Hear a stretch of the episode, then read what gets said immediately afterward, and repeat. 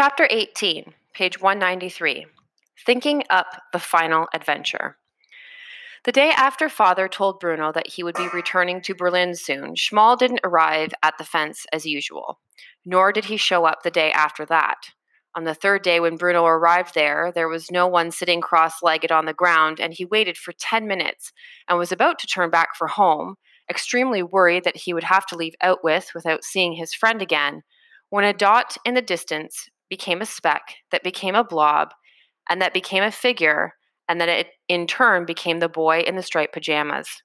Bruno broke into a smile when he saw the figure coming towards him, and he sat down on the ground, taking the piece of bread and the apple he had smuggled with him out of his pocket to give to Shmuel. But even from a distance, he could see that his friend looked even more unhappy than usual, and when he got to the fence, he didn't reach for the food with his usual eagerness. I thought you weren't coming anymore, said Bruno. I came yesterday and the day before that, and you weren't here. I'm sorry, said Shmuel. Something happened. Bruno looked at him and narrowed his eyes, trying to guess what that might be. He wondered whether Shmuel had been told that he was going home too. After all, coincidences like that do happen, such as the fact that Bruno and Shmuel shared the same birthday.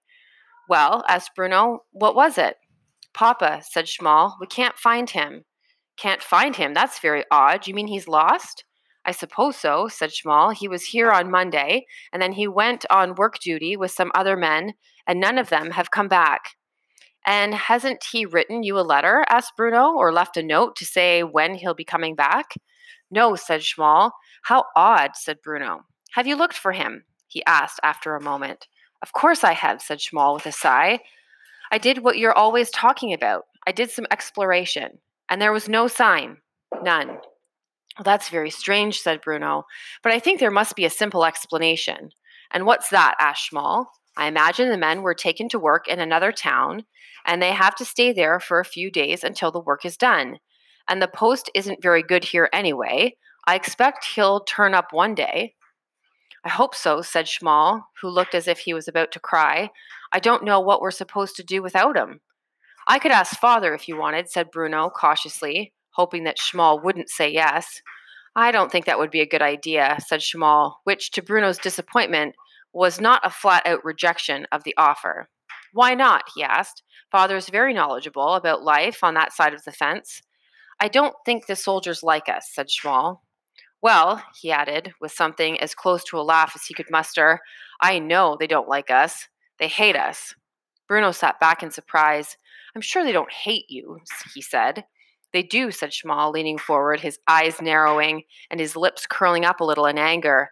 But that's all right, because I hate them too. I hate them, he repeated forcefully.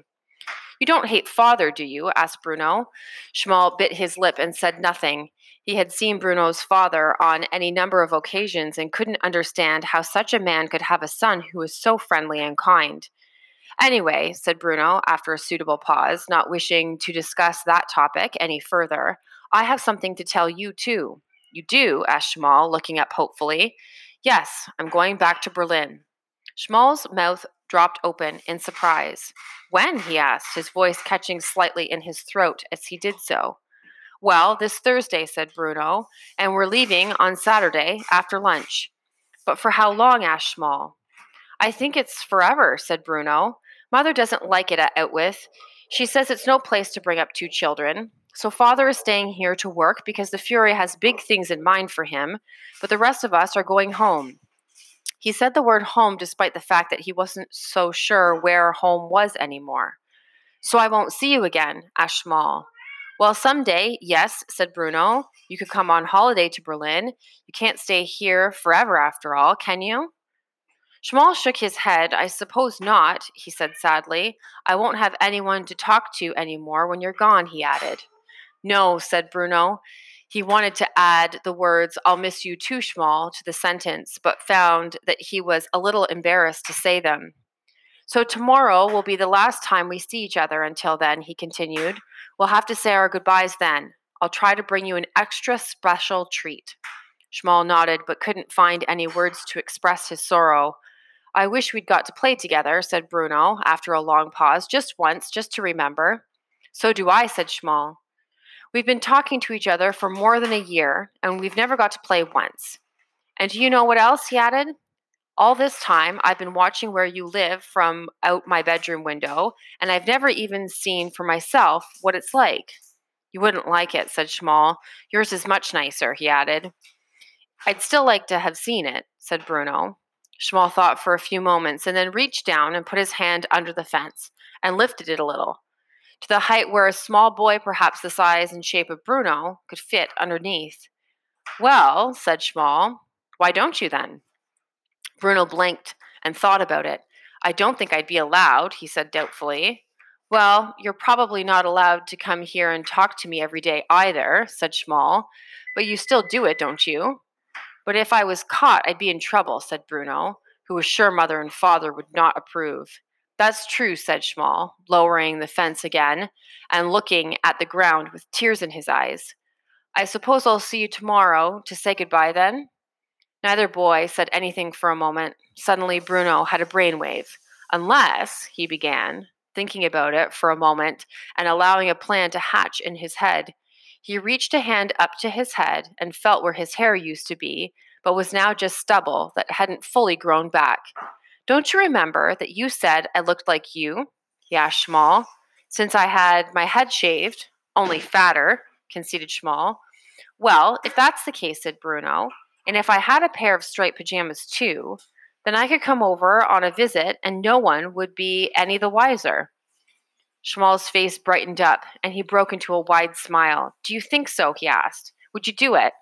Of course, said Bruno. It would be a great adventure, our final adventure. I could do some exploring at last. And you could help me look for Papa, said Shmuel. Why not? said Bruno.